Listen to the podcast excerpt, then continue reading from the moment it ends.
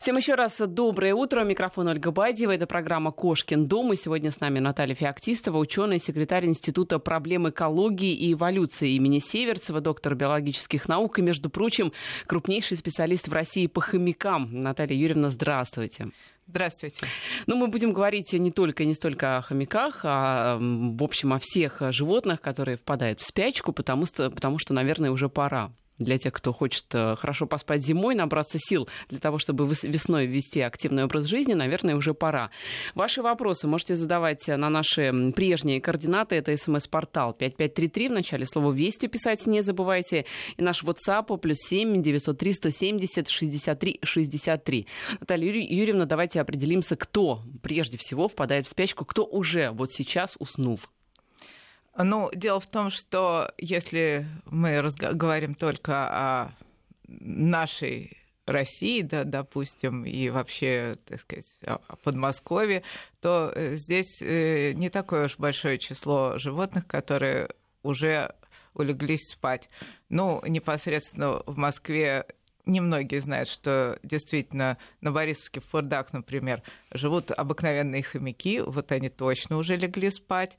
Э, всем знакомые ежи легли спать. Э, где-то э, мало встречаются обычным людям летучие мыши, которые тоже сейчас уже, ну не все, но многие впали в спячку.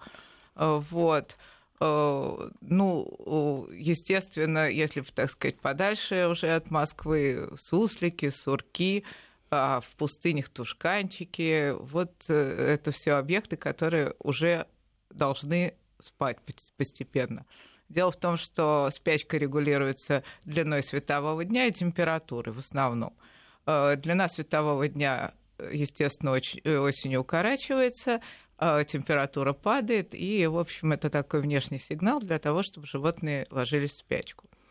А, это я говорила о настоящих гибернаторах, то есть о животных, которые демонстрируют истинную спячку, причем только млекопитающие. Они называются гибернаторы, гибернаторы по-правильному? Да.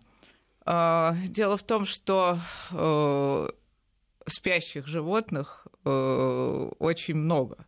Это там, от анабиоза у простейших, это и специальный анабиоз у насекомых, но мы про это сейчас не говорим. Что касается позвоночных, есть спячка и у рыб, есть спячка у земноводных, пресмыкающихся, даже у птиц есть спячка. И, так сказать, в последнее время это было установлено благодаря появлению новой аппаратуры, которая позволила э, прочитать эту спячку, оценить ее. Э, кроме реальной такой настоящей гибернации или настоящей зимней спячки, существует еще близкое к ней явление – это торпор э, когда животное впадает э, в состояние оцепенения на непродолжительное время. То есть чаще это происходит утром, длиться может там от 3 до 5 часов, температура падает до 15-18 градусов, Далее, наверное, мы будем говорить о физиологических показателях, которые тоже меняются, как при спячке, сильно при спячке и более слабо при торпоре. А, вот. Но если после спячки а, у животных происходит а, и во время спячки происходят э, серьезные изменения, то и после спячки, то торпор как бы позволяет животным очень быстро приходить в себя после этого состояния, фактически в тот же день уже продолжать активную деятельность. Скажите, а вот э, то, чем занимаются змеи, это тоже спячка? Ведь у них там, по сути, зависит очень сильно от э, температуры окружающей среды, да, и именно поэтому они вот как бы погружаются в такое состояние. Это спячка все таки Да, ну, это можно оценить как спячку. Я говорила, земноводные, пресмыкающиеся, да, они впадают в спячку, и рыбы тоже впадают в спячку. Там же дело в том, что они ну, физически просто не могут э, поддерживать такую температуру, когда на улице холодно. Теплокровные это животные, они вполне могут, в общем-то, и не спать, наверное. Но вот ну, почему-то спят. Нет, некоторые спят, некоторые не спят. Э, в общем, э, спячка – это э, такой механизм, который позволяет сильно экономить энергию во время зимних холодов. А почему некоторые спят, а некоторые не спят? Как природа определила, кому спать, кому нет? На этот вопрос, наверное, нет еще окончательного ответа. Дело в том, что механизмами спячки интересовались ученые много лет назад.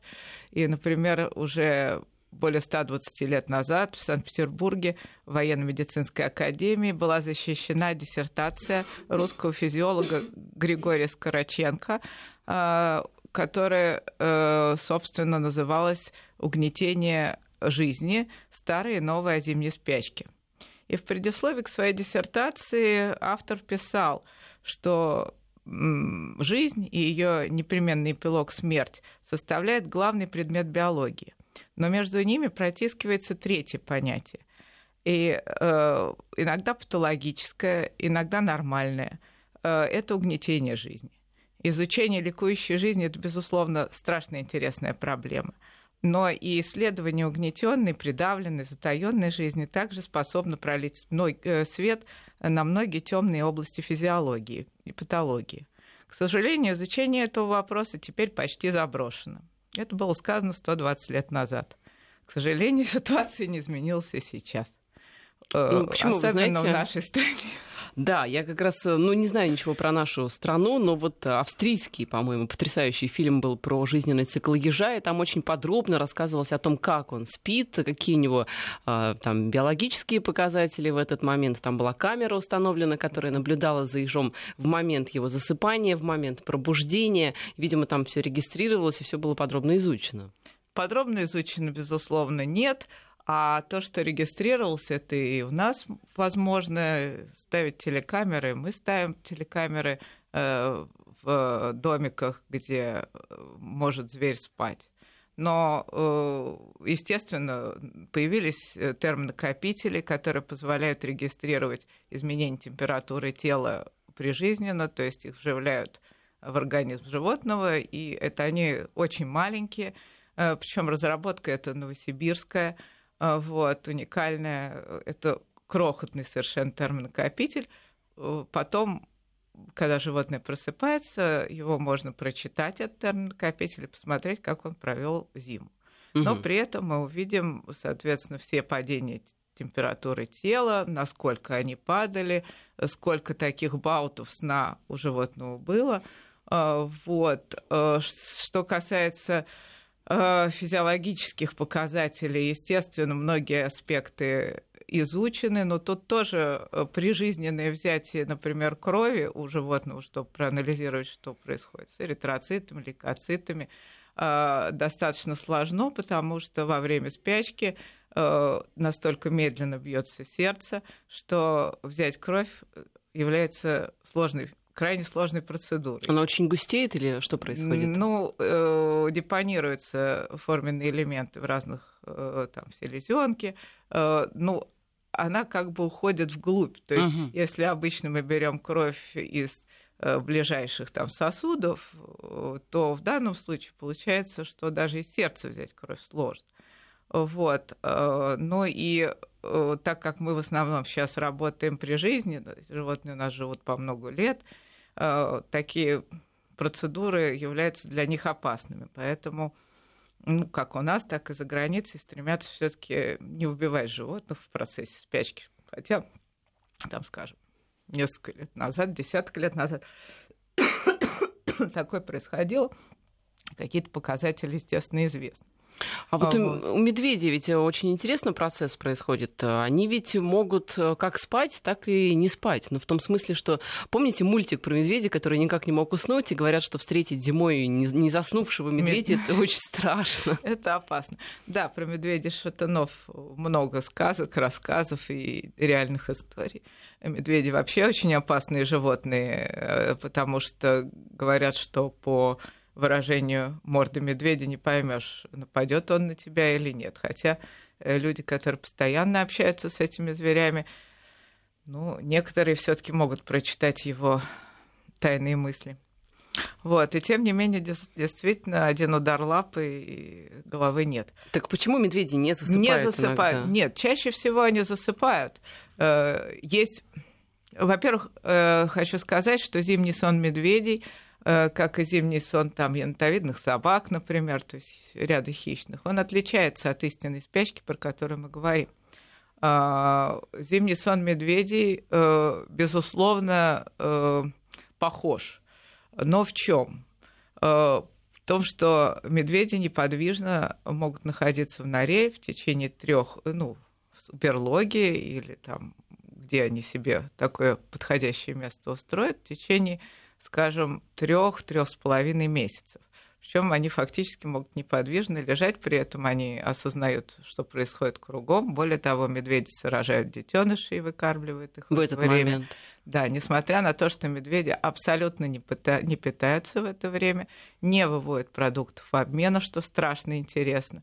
Э, вот. Если побеспокоить медведь в этом состоянии, так как он все осознает, то да, он действительно может выйти из этого состояния. Э, температура опускается при этом, я же говорю, всего на 5 градусов. Конечно, если бы это был человек, то такое изменение температуры вызвало бы э, большой э, стресс у докторов. Но для медведя это совершенно нормальное явление. Э, вот, и э, вот при такой несколько сниженной температуре у него, естественно, тоже урежается сердцебиение, э, а происходят не такие серьезные изменения крови, как у гибернирующих животных, но тем не менее определенные изменения происходят, но гораздо более интересные изменения происходят в общей физиологии, так, вот касающихся общего обмена, белкового обмена, жирового обмена – изменений в костных тканях. Э, то есть, на самом деле, американские исследователи 70-е годы изучали эту проблему на барибалах, черных медведях, и выяснилось, например, что кроме того, что животные при очень высоком белковом обмене, тем не менее, у них не вырабатывается или вырабатываются в крайне незначительных количествах э, токсины, которые обычно мы выводим с мочой. А, и более того, медведи вообще их не выводят. То есть эти капли мочи, они через мембрану обратно всасываются. То есть в течение трех с половиной месяцев медведь живет не питаясь и не выводя продуктов обмена. Так это логично, если он не питается, соответственно, он и не, не да, выводит но при ничего. этом надо сказать, что когда он готовится к спячке, об этом мы вообще еще не говорили, он ест примерно по 10 завтраков, 10 обедов, 10 ужинов каждый день и набирает огромную массу тела. Потом во время спячки он ее теряет, потому что обмен достаточно высокий. Но при этом при таком высоком угу. обмене продуктов метаболизма из организма не выводится. Сами понимаете, что это такое уникальное совершенно явление, которое стоило бы изучать. Потому что если бы э, мы знали или там, могли выделить какие-то вещества, которые позволяют, например, на некоторое время остановить работу почек практически то люди с такими заболеваниями, там, если их там даже не на три месяца остановить, а на месяц, полтора, даже меньше, можно было бы сделать какие-то кардинальные улучшения и как бы восстановить работу очень у, многих людей больных. Э, вот. Но это вот, я говорю, только там мы касаемся какого-то верха, верха проблем. Более того, медведи три с половиной месяца не двигаются лежат как вот, э, я не знаю, человек, который оказывается э, там после инсульта или просто лежачие больные. И при этом медведи не теряют мышечной массы. То есть они теряют, но очень немного. Жир только, да, в основном? Жир они теряют, да. Э, белковую массу как теряют, но мышечную и костную, не разрушается костная ткань. То есть если человек, когда человек лежит так же точно, то он теряет до 90% э, мышечной ткани, а медведь всего 23%. И при этом встает из спячки совершенно нормальный. Э, с костями тоже не происходит никаких там рассасываний, никакого остеопороза. А вот, он правда есть... лапу сосет во, во время всего этого? Может быть, в этом секрет? Да нет, это, конечно, э, честно говоря, я не могу сказать, э, может быть, на фотографиях это как-то и показано. Я честно, не видела таких видеофильмов, где показано, что он там сосет лапу и чем это может ему помочь. Вот. Но вряд ли это может тренировать все мышцы его тела одновременно.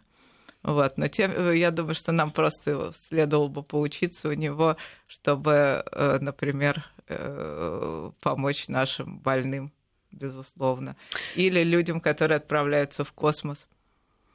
Вообще спячка – это процесс не уникальный для каких-то конкретных зверей, э, конкретных видов. Гены так сказать, ответственные за вот такое понижение температуры, есть и у человека, безусловно, потому что, например, аборигены Австралии могут впадать в такое состояние в норме, э, то есть в холодные э, ночи, утро, они впадают в вот такое состояние, похожее на анабиоз, Э, когда сильно падает температура тела, конечно, не до показателей, опять же, реально спящих животных, но тем не менее. Когда восходит солнышко, они разогреваются, как ящерицы, и продолжают свою деятельность. То есть у человека это тоже все есть. Другое дело, что оно не активировано, не задействовано. Вот. И это тоже следует изучать, безусловно. Ну а все-таки давайте поговорим о том, что более-менее известно на данный момент, какие показатели у животных а, во время спячки. Ну, вот в частности, по поводу тех же ежей, в этом же австралийском, э, австрийском, простите, австрийском. Да, фильме рассказывалось, что частота пульса буквально что-то там 5 ударов в минуту. Да, может быть, даже и меньше. Совершенно то есть это же, Нормальная это же действительно практически э, вот. То есть э, практически сердце не бьется. Да, практически и не понятно, бьется. что при этом оно и не расходуется, что тоже, в общем, в какой-то степени полезно. Но вообще, как происходит э, спячка? Как вообще происходит спячка у животных, что как готовятся животные к спячке, как в нее начинают постепенно входить и как выходить. Ну, это буквально несколько слов. Значит, э, истинные спящие животные, как правило, накапливают жир перед спячкой. А, потому что многие из них, как правило, не все, а, многие из них действительно во время спячки не, тоже не питаются и тоже не выводят продуктов обмена, как мы это уже слышали касается медведей. Правда, еще раз говорю, что у медведя зимний сон, он отличается от спячки а, когда э, достаточный запас жира накоплен, э, животное ну, одновременно с тем, что оно накапливает жир, оно подготавливает себе нору, чистит ее. Э, это уже я возвращаюсь к своим, например, любимым хомякам, в частности, к обыкновенному хомяку. Мы в природе видим, насколько хорошо они прочищают свои норы выкидывают все, что там было до этого, и заготавливают запасы на зиму. Вопрос на зиму ли? Дело в том, что вообще хомяки, э, когда просыпаются зимой, именно в период спячки, они могут выходить наружу, э, могут питаться, э, когда выходят, но могут и питаться запасами, которые у них находятся в норе. Кроме того, они э, могут питаться этими запасами весной, когда кормов очень мало. И фактически выходить на улицу они могут, а вот корма находить сложные. Поэтому тогда вот эти запасы, заготовленные с осени, помогают им дожить до периода, когда появляется там молодая трава, семена и, и так далее. Вот. Ну вот мы остановились, что они сами накапливают жир, накапливают запасы корма, готовят себе нору для спячки, э, специальную камеру, где они проводят всю зиму фактически. Э, у разных животных глубина этой камеры может быть на разной глуб... расположена. У кого-то на двух с половиной метрах. Э, это тоже чисто, так сказать, экспериментально надо устанавливать у кого-то больше. И дальше э, животное начинает постепенно впадать в спячку. То есть сначала периоды э, опускания температуры э, достаточно короткие, и идет опускание не до критических температур, а там до 20 18 градусов, и все это длится там 6, 8, 10 часов до суток. Э, Причем э, входит в состояние спячки животные постепенно. Э, то есть достаточно долго оно опускает эту температуру. То есть как в бы вот такая часов. с дремотой, да, можно Ну, сравнить. Вроде бы немножко подостыл, да, а потом опять немножко А разогрелся. потом вернулся. Дело в том, что пока еще он входит в спячку, его э, проблема сна во время спячки это отдельная проблема. Вообще проблема сна страшно интересна. Э, Дело в том, что э, когда мы спим об- обычно у нас есть медленный сон, есть быстрый сон, во время которого мы видим сны, есть парадоксальный сон. И у Вот. животных тоже. И у животных, естественно, тоже. Все это есть. И когда э, зверек начинает входить в состояние спячки, сначала у него исчезает парадоксальный сон, и все больше становится медленный, а потом и медленный сон исчезает. Что Мгм. такое спячка? Там вообще практически нету никакой э, не- невозможно записать электроэнцефалограмму. То есть То она есть как бы прямая линия. мозга Да. получается. Э, то есть это как бы живая смерть. Мгм. Но это уже э, когда животное в глубокую спячку вошло. То есть мы начали говорить, что постепенно, в течение, там, скажем, месяца, вот такие вот все глубже и глубже и глубже животное погружается в сон. Обязательно между периодами вот этого вот короткими периодами сна оно просыпается, сначала выходит, потом уже может не выходить из норы, но тем не менее э, периоды просыпания и сна всегда чередуются. У разных видов э, длительность баутов сна и периоды просыпания э, индивидуальны, но тем не менее, как правило, сон может длиться там до недели, 10 дней, 12 дней, но обязательно после этого идет 6-10 часов э, подъема температуры. И опять животное Это на впадает. начальном этапе. До- Нет, это всегда. А, это это уже всегда. когда животное вошло даже в стандартную спячку, когда температура его тела опустилась э, до у некоторых до 2 градусов Цельсия, у некоторых до 1. Мы работали с ежами, даже видели, что у них э, 0 градусов, да и у хомяков тоже можно отметить нулевые температуры. То есть, То есть ну, абсолютно холодная тушка такая, да, да, э, причём- Это, да, действительно очень интересно. У нас сейчас короткая буквально пауза на рекламу и новости, и затем мы вернемся в эфир. Я напоминаю, что у нас в студии Наталья Феоктистова, ученый, секретарь Института проблем экологии и эволюции имени Северцева, доктор биологических наук. Мы говорим о том, как животные впадают в спячку. Итак, температура у некоторых около нуля. То есть это вот действительно холодная такая тушка лежит, и вообще непонятно, за счет чего она, а, собственно, вот существует-то. Ну, э, даже не тушкой назвать надо, а клубочком. Клубочком. Правильно будет, потому что самая энергетически выгодная почка это ш- э, э, поза для любого животного это шарик. Э, Когда достаешь того же хомяка, ежа, это реальный шарик, которого довольно трудно развернуть. Он абсолютно действительно холодный, но понять, мертвое животное или спящее можно, потому что у него все-таки наблюдаются некоторые движения лапок, то есть такие, естественно, э, непродолжительные, но те- то- тем не менее. В общем, э, видно, что зверь живой, находится Мгм. в спячке. Но действительно э, температура где-то от 1 до 3 градусов всего, и э, дыхание крайне редкое, то есть это может быть 5-8 раз в минуту, а может и вообще практически не прослушиваться. И точно так же с работой сердца. 10-15 ударов в минуту или вообще замирает. Фактически вот так вот. Жизненные процессы у всех зимоспящих, естественно, настолько замедлены, что вот, например, если его постричь или коготки подрезать, то во время зимней спячки они не отрастают. Более того, кровь едва заметно движется по сосудам, состав ее резко меняется. Э, За, э, за счет падения э, числа белых кровяных телец, лейкоцитов, снижается свертываемость крови, увеличивается ее объем, а время жизни уменьшается ее объем, а время жизни эритроцитов в период спячки, наоборот, резко увеличивается, потому что ну, они просто не разрушаются в этот период. Интересно, что, например, если животное в это время заразить каким-нибудь заболеванием, оно не заболеет, например, чумой.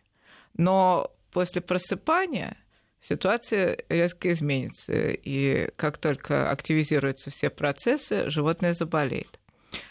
Э, однако э, еще в XIX веке были проведены эксперименты на летучих мышах, когда их, э, например, уже больных клали в спячку в холодильник, замораживали, и оказывалось, что если больной, чем более низкую температуру дать больного животного, тем больше шанс его выздороветь. Угу. То есть после того, как оно просыпается, оно оказывается здоровым. Может быть, людей тоже так лечить? Это такие методы даже сейчас практикуются, когда э, людей лечат понижением температуры, но пока, э, так сказать, они не вошли в настоящую практику. Э, интересно, что во время спячки э, можно сделать операцию, в частности, животному без наркоза.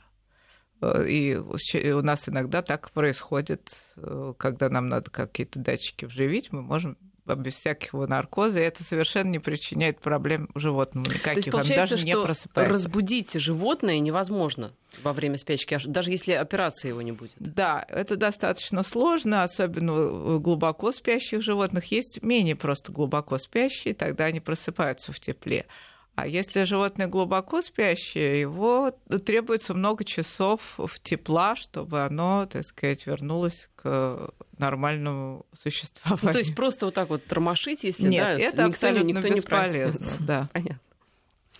Итак, значит, животное уснуло, практически ничего у него там не бьется. Ну, Ничего, Бьется очень слабо. Да, ничего да. практически не работает. И вот, собственно, сколько обычно проходит времени?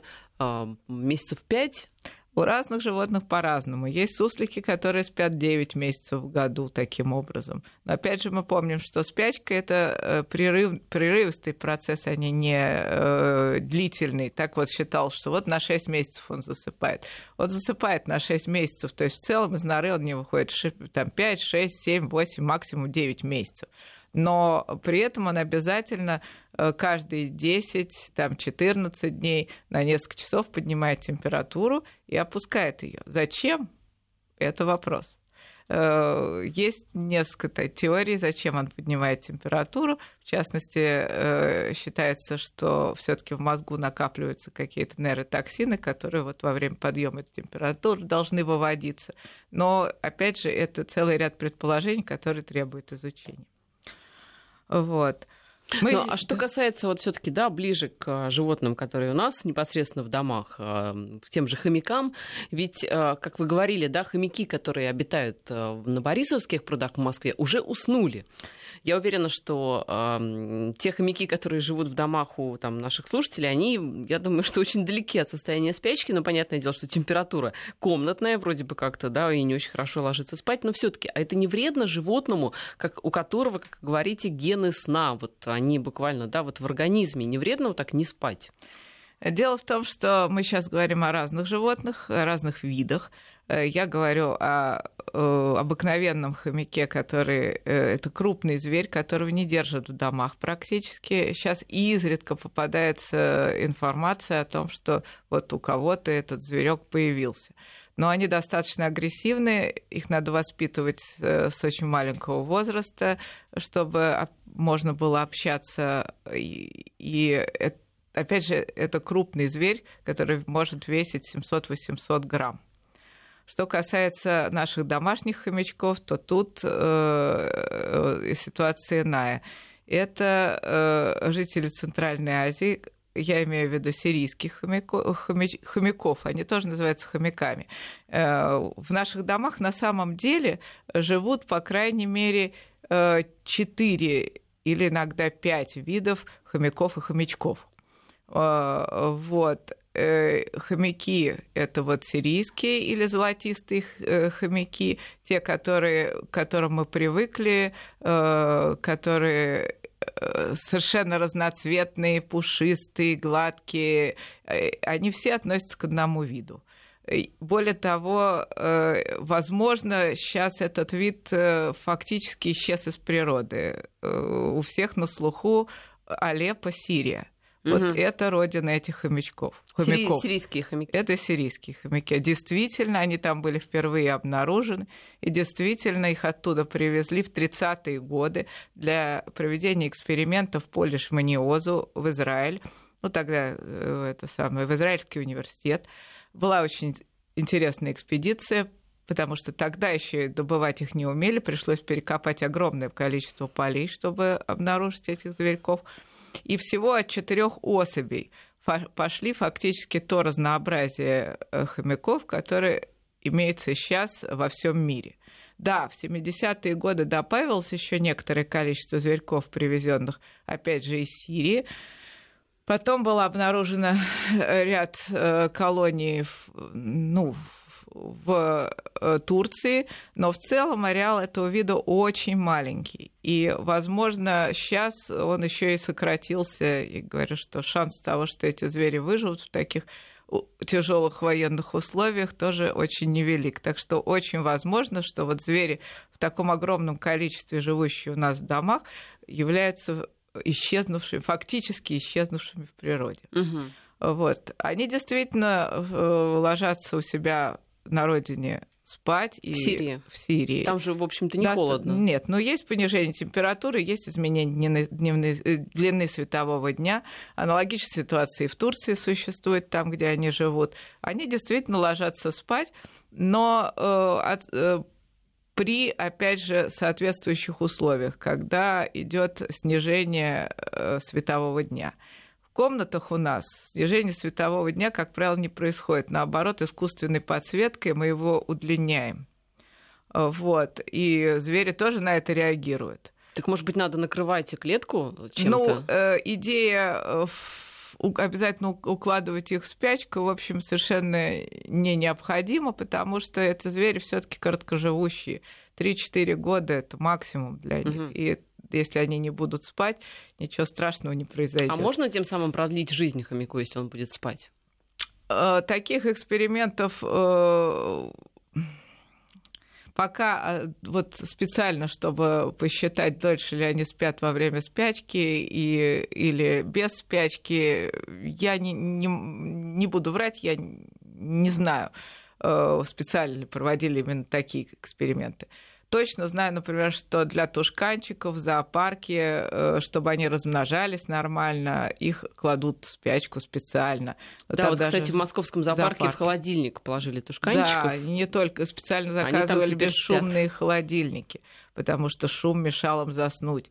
Вообще э, уложить в спячку тушканчика – это отдельная процедура, Почему? довольно сложная, потому что надо уменьшать количество корма, они более сложны в содержании, они вот э, не, не простые домашние зверьки. Так ведь в Москве достаточно холодно. Зачем укладывать с помощью холодильника в тушканчика? Тогда надо держать э, не обязательно с помощью холодильника, тогда надо держать на улице. На улице, И нельзя да. контролировать э, внешние условия. Если там будут слишком... Опять же, мы не можем положить животное спать в нормальных условиях, потому что тогда надо делать вольеры, где он может вырыть себе нору. Угу. Вот, это основное условие. Э, если животное не может вырыть себе нормальную нору, оно может просто замерзнуть элементарно. То есть во время спячки э, не хватит энергии, чтобы поднять температуру потом. Вот, если слишком внешне... Обычно зверь просыпается, когда слишком холодно. Если же он не сможет проснуться, э, то он просто замерзнет, превратится в льдышку. Да, мы сейчас должны сделать э, короткую паузу, как раз узнаем о том, будет ли слишком холодно в городах э, нашей большой страны, и буквально после этого вернемся. Наталья Феоктистова, ученый секретарь Института проблем экологии и эволюции имени Северцева, доктор биологических наук у нас в студии. А, то есть все-таки не надо специально домашних животных укладывать в спячку, потому что они, ну, в общем-то, не живут в таких да, суровых а, условиях а, зимы, холода. Да, безусловно. Но если, часто бывает э, домашнее животное, например, ежик, которого все-таки взяли из леса, хотя предупреждают этого не делать. Э, в этих условиях, может быть, э, все-таки произойдет такая ситуация, что он забьется куда-то там под шкаф в темноту, и все-таки впадет в это состояние, не надо его трогать, надо быть совершенно спокойным. Через некоторое время он проснется и нормально будет дальше жить. То же касается черепах, которые, в принципе, тоже могут впадать в спячку. И, э, в общем, например, болотные черепахи, которых часто держат дома, тоже не надо совершенно беспокоиться, э, с ней ничего не произойдет страшного. Вот. А если зверь не впадает в спячку, то, соответственно, заставлять его это делать специально совершенно не нужно. А хомяки, они вот по доброй воле сами часто впадают в спячку? Э, что касается обыкновенного хомяка, то по доброй воле, э, если это ну, животное... Дома, я имею дома, в виду. Дома, да. Сирийские хомяки нет. Э, они не впадают в спячку в нормальных вот в домашних, в домашних да, условиях. Уже произошел отбор как бы человеком, видимо, на таких, которые не впадают в спячку и, так сказать, прекрасно себя чувствуют в условиях квартир. Угу. А э, кто еще из домашних животных может впасть в спячку? В основном грызуны, наверное, какие-нибудь? Нет, ну э, я уже говорил про то, что это могут быть и черепахи, и змеи, и ящерицы, если содержат дом, ну как не тропические виды, а если держат вот э, наши виды какие-то, то они могут. Жабы, лягушки, тоже не тропические, тоже, в принципе, могут впадать в спячку в условиях квартир. Но опять же, в меньшей степени, чем это было в природе, это будет обязательно. В условиях э, квартирных это может не наблюдаться. А если она все-таки у вас впала, животное, там тот же еж или та же да. черепашка, как себя вести? Нужно ли создать какие-то тихие условия, там, не пылесосить рядом с ним, а, затемнить каким-то образом это животное? Можно ли его там переложить в более удобное для вас место, да, если оно где-то улеглось в неудобном месте, там, под шкафом, например, да, вы там помыть хотели всю зиму? Да можно, наверное, переложить э, в какую-нибудь удобную коробку э, и оставить его в покое. Вот, ничего страшного не произойдет. И убрать на антресоли, допустим, да, до марта. Ну, на антресоли можно забыть, и потом оно на антресолях, э, ему будет не очень удобно оттуда вылезать. Вот, э, поэтому лучше э, далеко и высоко не ставить, а ставить где-то, так сказать, на, на полу. И так, чтобы он мог, когда проснется, сам выбраться и прийти уже к корму. Более того, надо все-таки периодически проверять его состояние и, так сказать, не забывать кормить. Если животное проснется, оно проснется и потребует какой-то еды, воды. А проверять вы что имеете в виду? Ну, проверять я имею в виду заглядывать иногда в коробку, смотреть, как э, оно продолжает Ж- спать. Да. Ну, это вот определить трудно, особенно у ящериц, например, которые втягивают и голову, и лапки под панцирь. А у тех же ежей, ну, они тоже свернутся в клубок, поэтому видно только один носик будет. Но, но на самом деле даже по носику это можно определить, насколько с ним все в порядке, потому что он остается такой несколько розовенький, все-таки, несмотря на все э, сложности жизни, он тем не менее остается розовенький, и видно, что так немножко подергивается. В общем, видно, что животное живо. Угу.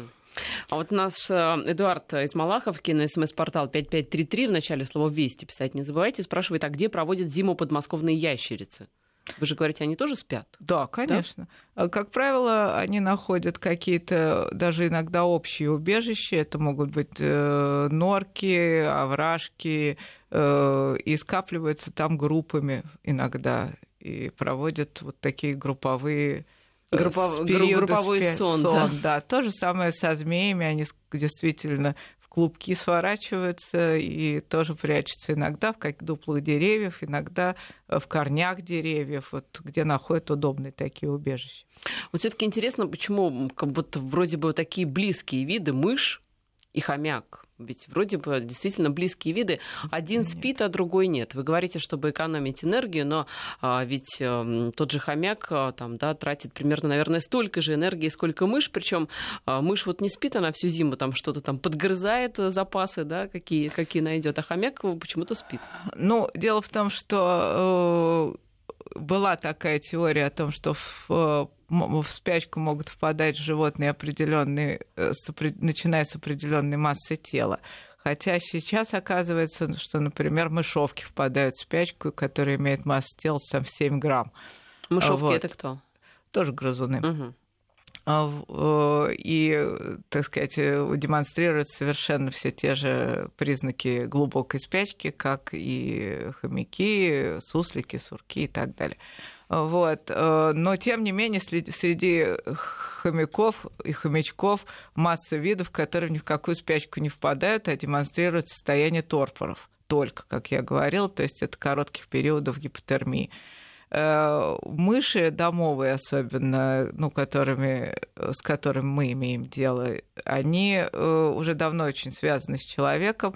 Есть Э, в природе мыши, которые э, впадают в подобное состояние торпора, ну, собираются вот в курганчики. Вот, смотрите. Мыши и полевки это разные а, виды. Не-не, вот эм, хорошо, но полевки они же тоже грызуны, да? Тоже грызуны. Они впадают?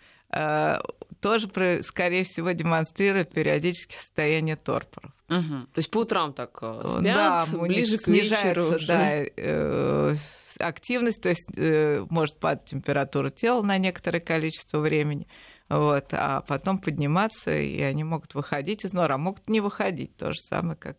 Но это не настоящий вот спящие животные, а только вот э, демонстрирующие непродолжительное состояние торпора. Я уже говорил, что сейчас э, все больше животных, оказывается, что все больше животных демонстрируют именно вот такие состояния понижения температур на непродолжительное время. Раньше это было невозможно заметить, э, просто потому что не было специального оборудования. Теперь это оборудование есть, и было бы только руки и желание исследовать как можно больше видов и понять зимнюю биологию как можно больше числа видов. Дело в том, что зимой, особенно в резко континентальных условиях, э, фактически невозможно наблюдать. Даже у нас в средней полосе наблюдение за животными зимой ну, очень затруднено. Вот. Как живут звери под снегом, как живут э, под снегом в земле, это загадка. Там действительно целый такой мир. Ну, вообще, конечно, мне очень было бы интересно, что, как была бы устроена наша Земля, если бы люди впадали в спячку. То есть, представляете, там один континент, на котором зима, он впал в спячку, другой, на котором весна, он там живет э, активной жизнью. Но я думаю, что, okay. да, это, наверное, э, такая, такой сюжет для фантастических книг и историй. Ну что ж, закончилось наше время. Я напоминаю, что в студии у нас сегодня была Наталья Феоктистова, ученый-секретарь Института проблем экологии и эволюции имени Северцева, доктор биологических наук. Наталья Юрьевна,